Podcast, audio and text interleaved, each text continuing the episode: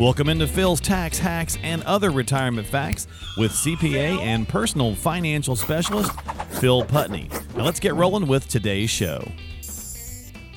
Hey, everybody, welcome to Phil's Tax Hacks and Other Retirement Facts. Phil Putney and myself, and we're going to talk about some important financial debates. We're going to kind of take a page out of uh, Letterman's old playbook where he would do the top 10. He used to do those top 10 lists. So we're going to do the top 10 things you need to pick a side on uh, in important financial debates, and we'll see if Phil concurs. Hey, did, so did you ever watch Letterman? Did you did you used to like Yeah. the top 10? Oh, yeah. He had some good top, 10. right? Yeah, he did. It was hilarious. Yeah. So what I thought we'd do is we're going to break this into two episodes. We'll do first Okay. five. We'll do the second five uh, next week, and we'll just kind of go through. So we're just going to look at some of this stuff, important financial debates from you know bonds to life insurance to just a lot of the credit card debt, like a lot of the big things that pop up in our mind Sure. uh, as we're getting worried about this stuff, as we're getting closer to you know whatever our retirement date might be, uh, or if even if we are retired, this still could be applicable as well. So let's just jump right in and start tackling some. All right. Uh, go with the biggie, the house. the house. Yes, to pay off or not to pay off. That is the question. yeah, that that has been the debate for sure up until recently when mortgage rates all of a sudden took off again. So Yeah. yeah, and that's I mean it's a discussion I have with clients all the time. There's you know there's two sides of that coin. Sure. Um, I, I always joke and I call it the head rule and the tummy rule. Right. You know, I mean the, the head rule that's the math behind it, and you know typically running the math on it, especially when interest rates were three percent, you know, or, or lower. I mean, it it just didn't make sense. Why would you ever pay off that house? You know, if you can get the the payment within a reasonable budget amount, so it fits within the budget. Right. Right. You know, why why would you want to pay it off? Take some capital you have to throw against that, especially if it's in an IRA. Mhm, Yeah. You know, so there's all sorts of pieces with that. But I mean, it's the way I've always looked at a house is, um, you know, it's not really an investment. I think a lot of people look at their house is an investment, but to me, at least, the the house is it's a a liability. I mean, Yeah. it's Oh, something for that sure. costs Yeah. you money every year, Every year, even if you didn't have a mortgage. You know, you got property, And there's always taxes, you stuff to do Insurance, you've got right landscaping. maintenance, landscaping with yeah. So I mean, there's there's always something you're putting into it. Yeah. You know, so it's almost like you're renting it anyways and maintaining it. So I mean, it's just part of ownership of the house, and it doesn't change your your gain in that house value. I was going to ask you, and then a lot of times we look at it as a taxable situation, like it's a tax thing, but Right. that's been taken away under the current Yeah. tax brackets. That could come back. Yeah, maybe. Absolutely, yeah. I mean, it used to be a um, an advantage to having mortgage interest, as it was deductible. So Right. you know, effectively, if you were at a you know five percent interest rate and you're in the twenty percent bracket, well, that saves you a percentage point. So it really Sure. only costs Yeah. you four net. You know, so yeah, to today with the higher standard deductions, that know, argument kind of got taken off. Yeah, yeah, that kind of it kind of added to why keep the mortgage for Mhm. many people uh, Right. in that debate conversation because now there's not even the tax advantage. So, right, point about the tummy rule, if it makes you feel better and there's no tax advantage, why not just you know lop it right. off? Well, and then that's the other side of the coin is that you know if the math all makes sense and yeah, you should keep it. It, it just fits and does a better job financially. Yeah. But at the end of the day, it's going to keep you up at night because you want to have it paid off. I mean, then let's figure out how to pay it Well, off. you know, Phil, know, many will argue. I was going to many will argue. Well, hey, if it's a fifteen hundred dollars a month, let's just say, Hmm. uh, and even if it's close on the math, by getting rid of it, I mean, I'm saving fifteen hundred dollars a month that I could then use towards, you know, putting back into the retirement accounts or whatever. Sure. Yeah, you can, you know, but if you do that though, okay, where are you going to get the funds to, to pay off? Yeah, I mean, yeah, Two hundred thousand dollars, right? yeah, You know, only if so you gotta- have it, right? Yeah. Right. You got two hundred thousand dollar mortgage to pay off. Well, yeah, if I pay it off, I'm going to save fifteen a month. That's great. But where's the two hundred coming from? Right. It's not a know, lot so of times the IRA or whatever. No, if I'm going to pull it from the IRA, that makes absolutely no sense because now it's two hundred thousand taxable income. Yeah. So to net two hundred to pay off that mortgage, you're going to end up taking probably three. By Well, but what if it's- federal and in state and you know Right. But what if it's 50 though, Phil? Right? People, I can hear people Yeah. thinking, well, what if it's only 50 or 70 or, you know, something like that? It, we're Right. close, you know? Yeah, I mean, if you get that's where it makes to me it may, might make more sense. I mean, if you have a you know fifty thousand dollar mortgage and you know you're on the last eighteen months, two years of it, it's not Yeah. worth refinancing at that point. It's going to No. cost you more to do that. Just the stress or the paper. Yeah, so just you know go ahead and and probably pay it off at that stage. You know, if especially if you got money in the bank. So I mean, if you've got money in the bank you got a $50,000 mortgage and it's giving you anxiety, just pay it off. You know, you're right. you're you're not getting the same interest at the bank that you're you're paying on that mortgage for sure. That penny Right. penny penny earned is a penny saved type of thing. Yeah, that's for Penny sure. saved Well, is penny earned. So and that's where the strategy's coming into play, right? Because right. Yeah, if it's still 200 grand, there's probably not too much in the strategy or the math that's going to make that scenario viable unless you've got a lot of wealth built up. Right. But if it's in that kind of workable window, that's where you can do that logic with the math and then factor in that tummy side and then okay, let's make the best call. Right. Yes. I mean, if it's a two hundred thousand dollar mortgage, you're at a fifteen per, you know, fifteen hundred monthly payment. Let's run some numbers and see what you could refinance it at. You know, to me, I would say take a thirty year mortgage, especially if it's going to be a house you're going to be in forever. Right. You know, this is your final house. This is where you're going to to live live out your retirement. Get that payment as low as you can. You know, as long as it's a reasonable interest rate. Now it's a different argument today. It's becoming not quite as reasonable. You know, with the five five and a half percent interest rates Yeah. you know, now you got to look at it a little bit more. I mean, when it was at a three percent, it was you know pretty easy Yeah, I, I, to say let's let's keep the mortgage. I think I'm at like 3.2 and Mhm. they were trying so hard to get me to redo it when they're the you know just a few months back when the rates were Yeah. really low and it was like 2.75 and I kept finding myself going you know is is a half a percent really is it worth it Is it worth you it? know, Yeah, you know, and it's like, well, half percent over time, but you know, my strategy is set up for me to, you know, to, it's going to be paid off early, you Mhm. know, at the rate that I'm going. So it's like, did it, you know, so it definitely. you're going to pick up the? Yeah, I mean, if you're gonna if you're paying it off, then that's a whole nother scenario to look at in the refinancing. I mean, if Yeah. it's you know running the math out, it doesn't make sense to to pay it off. Then let's try to get that payment as low as we can. as low as we can. cheapest interest rate and just treat it like rent basically you Yeah, know at that yeah. stage i mean it's just a another cost to owning a house the value of the house the equity it's going to go up and down no matter what the mortgage is so that you know Okay. that argument you're going to still get if the house goes up in value you're going to realize that just like if the house goes down in value you're going to Yeah. experience that too so having a mortgage doesn't change that so Well, so so the topic or the kind of the back end of this is do you concur? Uh, and and I don't know why we as producers we decided to put this together because financial advisors typically go it depends. it depends it's our favorite answer it depends That's right. so should you pay off the house as soon as possible? It depends. it depends Uh, in the you know, scenario yeah Now we could say that for all of these, which is why we're going to discuss some of the pros and cons, like we just did with the house. So that's Yep. the first one. Hopefully that helps. But really, you know, ultimately you got to factor that in, and then Right. definitely, you know, the tummy rule can have a lot more weight sometimes than the than the math rule. So it's just absolutely it's a matter of working through it. All right, uh, number two, individual bonds are better than bond funds. First before you say is it better? I mean there's, there's no is it better? Is it better you know a bond fund is made up of individual bonds. So it's you know the the advantage to the bond fund is you get with a smaller investment broader exposure. You know hmm. so you can have a much smaller investment have a, a much broader exposure to to many bonds. Right, right. you know the downside you're going to have in a bond fund though is that because there's with a bond fund mutual funds just in general there's always this inflow and outflow of money every single day that manager is having to buy and sell bonds and that's where especially in rate in markets like we have today it, it's detrimental because the as interest rates rise bonds naturally the value falls Right. it's just this teeter totter. And we've kind of talked about that before. So if that manager in a mutual fund is is having to now sell some bonds because this other investor wanted out, so they've got to redeem their shares and give them cash, so they're having to Mhm. sell bonds. But you, the investor that bought the mutual fund, was buying it for a long hold. Well, now you effectively, underneath this pool of investments, got forced to sell bonds at a loss. Yep. You know, so and that's where an individual bond is more advantageous because as long as you hold it to maturity, it doesn't matter what rates do, you're going to get your principal back and get paid whatever the rate the bond is paying. You know, so you take some of that volatility of a market out. Now, if you're looking at the value day after day, yeah, it's going to change value, but that doesn't mean you lost it. Mhm. You know, if it's a 10 year bond, as long as you hold it to maturity in that 10th year, it gets redeemed, it matures.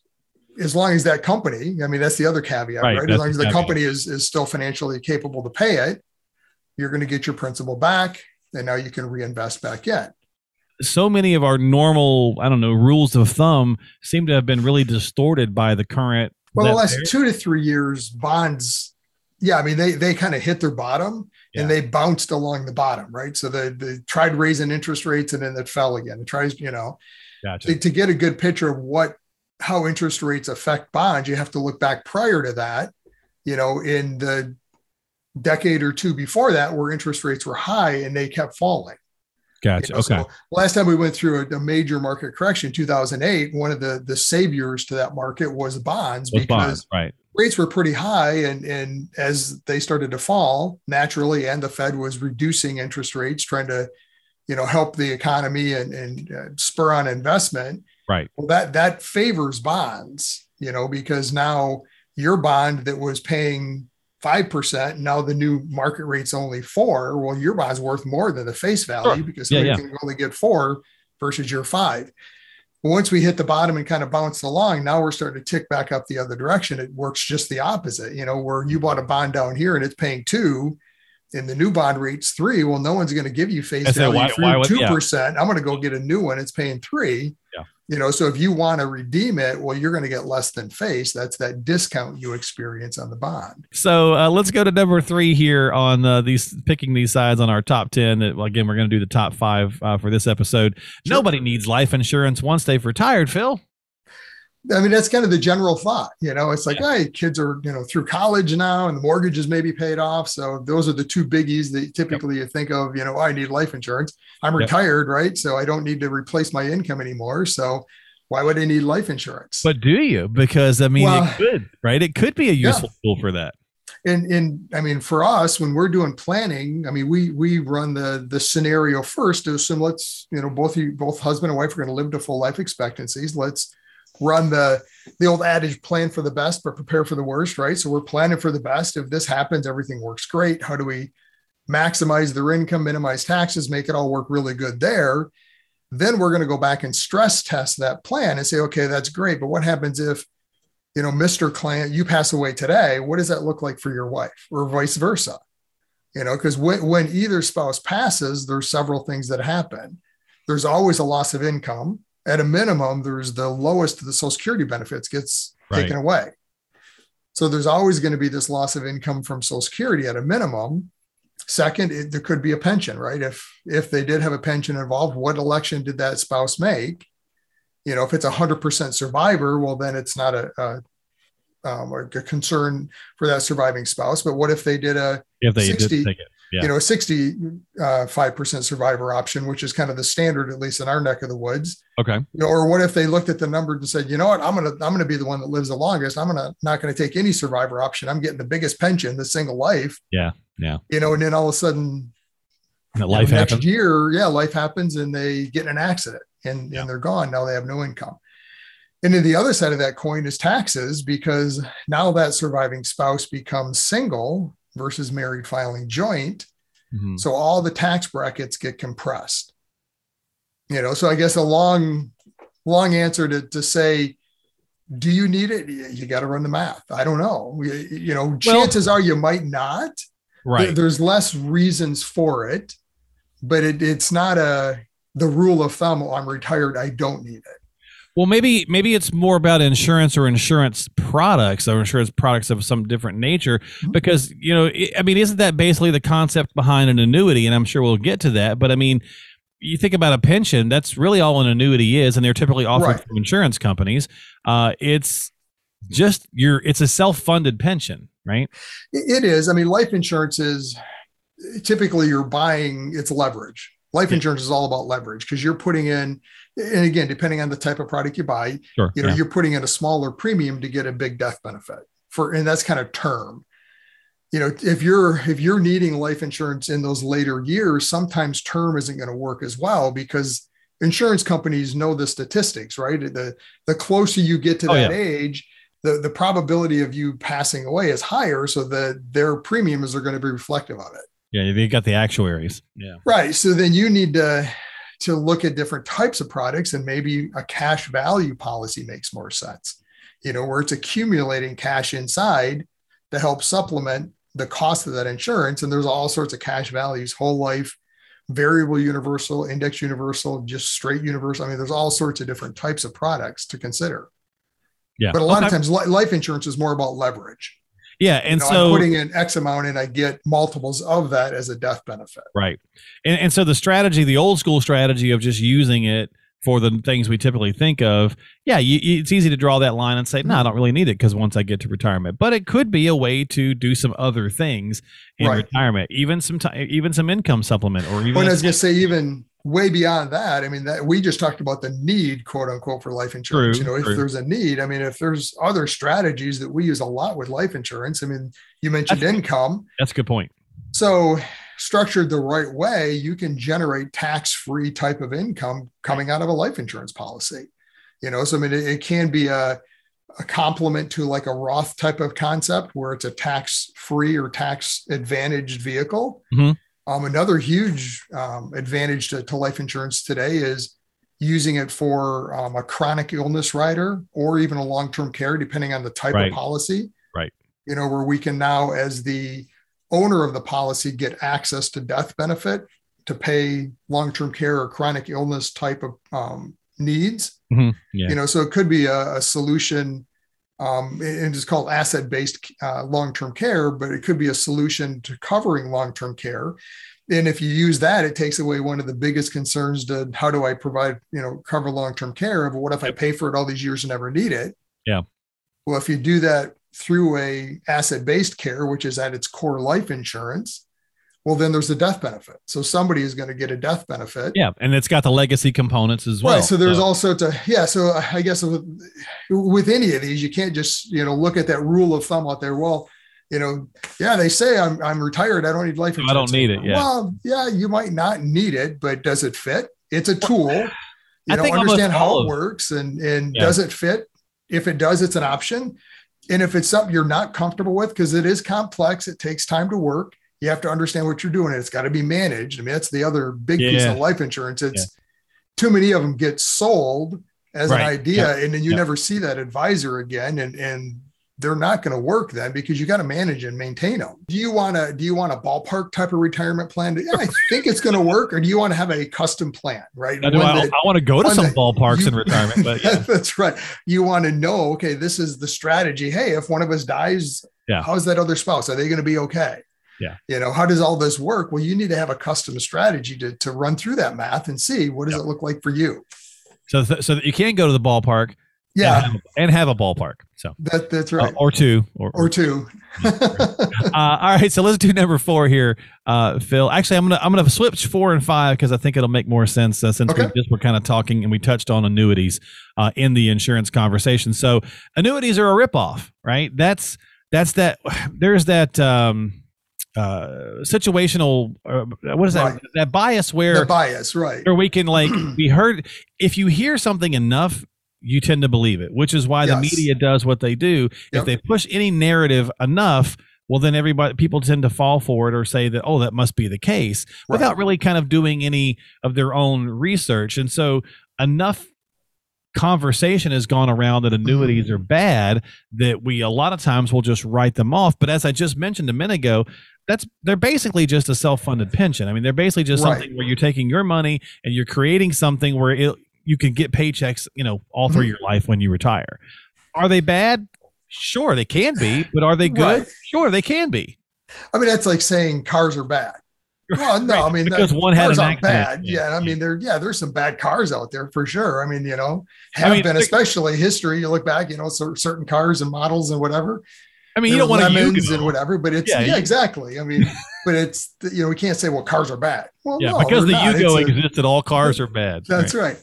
I mean, it's a tool, right? And annuities, I, I talk about this all the time with clients. It's just like life insurance. It's a tool, you know. And I I don't have uh any skin in the game either way. I don't really care. Here, let me show you what the options are, how it works. it I think work. it might fit because of this, Yeah. but it doesn't mean it's the only option. And that's the Yeah. other side. If, if that's the only thing you're being presented, well, you might want to question it because that- that, that exactly. isn't the only option. There Yeah. are other options. if the and car salesman's just offering you a pinto or a yugo well then maybe Right, right. That's right. You better start wondering why. Right? Go to Or different- maybe that's in your budget, but that's a whole other discussion. But yes, I mean, it, it- annuities, I think out of any investment vehicle are, are the one that gets demonized all the time. Oh, they're oh, terrible. Oh, yeah. oh yeah. high fees. All I mean, there's all these. It's really variable annuities, right, Phil? That's the yes. one that really kind of that's the apple with the worms in it, so to speak. That people kind of tend to, you know, well, that's they're all yeah, and and they so yeah, they do have high fees. There's risk involved inside the annuity because of the investment.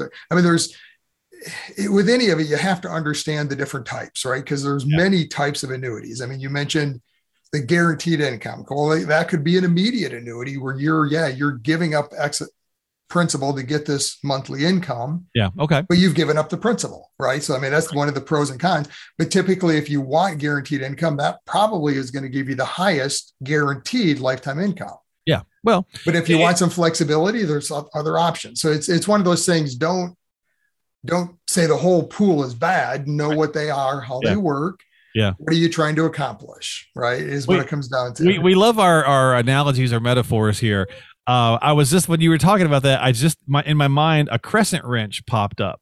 Right. Uh, to me, the worst of all wrenches. Right. Yes. uh, but but in a pinch, right? It I mean, works. You, right. you don't it. have to have a whole, you know, it's like a variable annuity, right? You, you can yep. roll that dial and make that crescent wrench kind of fit, but it slips. It can strip the head. You know, you, mean, you can turn that thing over and you use it as a hammer too. You use it as a hammer, right? But it, you know, so it's like this weird, but it's really not a great wrench, right? Right. There's better wrenches. So right. the same kind of thing with annuities. There's there's better annuities sometimes for you depending on the situation i guess right so, it, it really comes down to understanding what are you trying to accomplish you know i mean personally to me where, where I think annuities fit really well are one of two things. Number one, if you want guaranteed income, you mentioned a pension.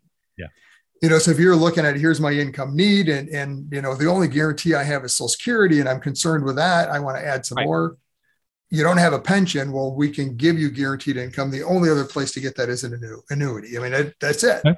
You know, so if you want that, that's how we get it. That's how you, get you know, the other the other side is if you want some downside principal protection, but want some upside market participation, never right. keeping up with the market. Like a fixed index. Yeah, but you're you're you're protected from a downside in a market. You know, yeah. there are some options there. Yeah. I mean, with annuities, though, the, the thing you're always going to give up is liquidity, 100% liquidity. Yeah, yeah. It's a longer term investment. Doesn't mean you can't get access to the money. It just, if you get too much, you take too much out early, there's going to be a surrender charge. It's like anything, there's pros and cons and tools yeah. you have to, or options understand what they are, how do they fit, and decide well, does these, it work.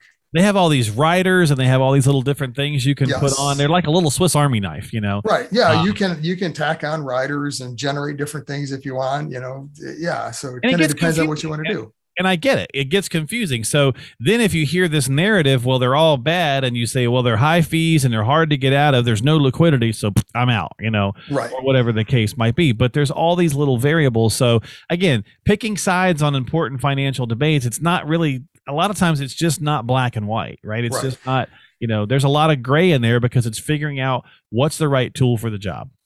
Right. I mean, I, I, would say, just as a kind of general rule, if you ever hear somebody say, "Oh, this is terrible," never invest in this, you have to wonder why. You know, what's sure. what's their reason? I mean, there's a you know a, a famous investor you know out there that uh, their whole stick is "I hate annuities." Right. I mean, you probably yeah. know who that is. You know, and and there's reasons empire. they do yeah that's right but that's because that's that's a marketing stick for them they they generate a lot of revenue because of that that's they get true. people on that to say oh yeah well i hate annuities too i think you're a good fit for me I've been told true. they're bad, you know. That's a good point. But yeah, yeah my, if you look at that that investor's portfolio, that uh, RA's portfolio, they've got a lot of insurance companies in there. Yeah, so. yeah. My brother absolutely detests Fords, uh, hates them with a passion because he had a Pinto one time when he was seventeen. Right? and it's like, okay, tainted yeah, tainted him for life. So tainted yeah. him for life, but Ford makes a lot of nice products too. So yeah. you know, uh, so you know, yeah, one little you know bad experience, you know, can, can, and, and, it's funny you mentioned that too because I've I've heard that often too. Is you know somebody will come in and their parents have passed away and oh they mm-hmm. had these these annuities i hate those things or you know yeah. whatever and they're making a judgment on annuities the you know the broad concept right. of annuities based on that one little experience it's like well hold on Yeah. The- You're you're on the receiving end of that. Yeah, you didn't like the outcome, but why did they have it? It wasn't for you. They bought it. It was for them. You know, it fit their scenario great. That's true. Well, you know, how does it work for you? You know, you got to you know look Yeah. at both sides of that coin. Don't don't make a judgment based on your experience way back when or whatever what you've Yeah. heard. That's a great point. No pros and cons. All right, well, let's do our fifth one here, Phil, and then we'll wrap it up here. We've gone a, a, a little long, I think, but that's okay. Uh, number five here on our, our top 10 countdown. We'll do the next five next week. It's better to have a fee based advisor instead of a commission based broker.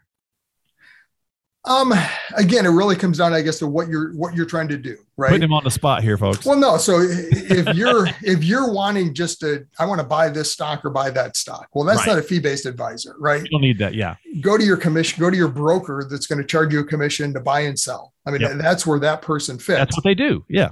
right? But that exactly that is what they do. But I think where people get confused here is both of these individuals are financial advisors, right? Right. but you've got to understand focus and what they do and, how they get judged or how they judge things. I mean, the the brokers, so to speak, I mean, they're only looking at suitability, what's your income, what's your assets, what's your risk tolerance. Right. Here's the the world of investments I could offer you, and they can pick whichever one pays them the biggest commission. Nothing wrong with that. Not to say they do That's that, but they that's just the world they live in. what they do. Right. Like you said, because they're labeled the same, right. a financial advisor and because we've seen these emails about a million times Yep. uh, you know well i never hear from my guy or gal and when i do they're just trying to sell me something well it's because you don't have an advisor you have a broker and that's, how, they, get paid, Right. You know, so the next greatest thing coming from their doesn't make it brokerage bad house is Right. XYZ stock that, hey, Right. you know, let's sell this. And boom, Yeah. that's where you you're getting that call on the phone. Hey, you know, That's I think this company is a great option, but you know, and whatever. So yeah, and it doesn't make them bad. It makes No. you. It's kind of on you because you don't realize what their their function and their role is, and you're expecting more out of them than the relationship calls for. Right. Versus like a, a fee-based advisor, now now it should be not as much about the investments. It starts with the plan, right? What what is your plan? The strategy you've established, looking at everything, your taxes, your income, assets, your need, how does this all fit together, long-term care, all of this. Now that we have that in place, now let's start to look at the different investment options and how mm-hmm. the, how do we put those pieces in place to make that plan work. So it's a more longer term type of relationship. And a bit more lawyer. the other is transact right? transactional. So Yeah. yeah. It's a bit more lawyery to me. Like you kind of have the person on retainer, so to speak. correct. Mm-hmm. Yeah, because it's this longer term type of relationship. It's not just here's a portfolio, we're buying and selling, you know, and Yeah. has nothing to do with unlike lawyers, though, you don't have the so- billable hours every time. Well, you, that's that's true. That's true. Know, where a lawyer will get you for everything. And the same thing with we, we joke a lot of times that you wear the uh, counselor's hat, uh, you know, and you can certainly charge more that way, but you don't, right? So it's, Right. it's kind of part of the um, the customer experience, I guess, the customer service of the whole thing. Right. Yeah. Yeah. So it really, it, it just, I guess, comes down to understanding the differences and understanding what you're getting. The the um, fee based advisor is a different uh, relationship. That's where you hear this fiduciary standard come into play. Right. Right. So I mean, they're still following suitability, but now they got to take it a step further. And as they're looking at those investment options, make sure it's in your best interest. Mhm. So out of those three that might fit, which one is best for you, not necessarily for them. Mhm. You know, so it's in my mind for most people, I think it's a more suitable option. But if you're that savvy investor and you just want to, you know, be in these individual stocks and buy and sell all the time, and you know, you want Right. this brokerage firm and, and their you know experience and whatever, and they're going to buy and sell and you know give you the, Right. the latest and greatest, then that's your avenue. Yeah, Totally exactly. different scenario. Don't expect them to do all this planning and strategizing because that's not what they do. Right. Typically, Right. you know, they're more about the investments and buying and selling. If you're Right. looking for a long term relationship type of situation for the preservation of your wealth, AKA retirement and retirement distribution, then you go with a different style advisor. Because, Right. yeah, everybody and their brother can slap that advisor label on now. So, That, that that'd like be like going to your cardiologist and say, you know, my knee is hurting. Can you take a look at that? And he's going to say, what are you talking about? That's not you what know, I do. it's, you know, it's hilarious when I, when I do see my cardiologist, he'll ask me how things are going. And one day I mentioned something, you know, and it's like, it's sometimes like, uh, I'll mention something else, just kind of in talking and saying, I wonder if the stress of this is causing me stress, which Sure, there trying could to be a get- connection. I'm trying to get to the point of the connection. And some days he's listening, and other days he's like, I don't work on those. yeah, I know, dude, but I'm trying to get to the point, right? I'm trying Is to there make a connection? Is I'm there- trying yeah, to yeah, make the connection. Work with me here. So, all right. Well, that's our first five there on the uh, important financial debates. We'll be back next week with the other five of our 10 uh, top 10 kind of countdown, if you will. So, Phil, thanks for hanging out as always, my friend. I appreciate you. And, folks, don't forget to subscribe to the podcast Apple, Google, Spotify, YouTube, whatever platform. You'll see all the stuff on the screen. Uh, you can also just uh, stop by the website, philstaxhacks.com. That's philstaxhacks.com. And, of course, if you need some immediate help, jump on and call Phil at 248 888 7530. That's 248 888 7530. And we'll see you next time here on Phil's Tax Hacks and other retirement facts. Investment advisory services offered through AFS Wealth Management. The content of this program is provided for informational purposes only and is not a solicitation or recommendation of any investment strategy. Investments and or investment strategies involve risk, including the possible loss of principal. There is no assurance that any investment strategy will achieve its objectives.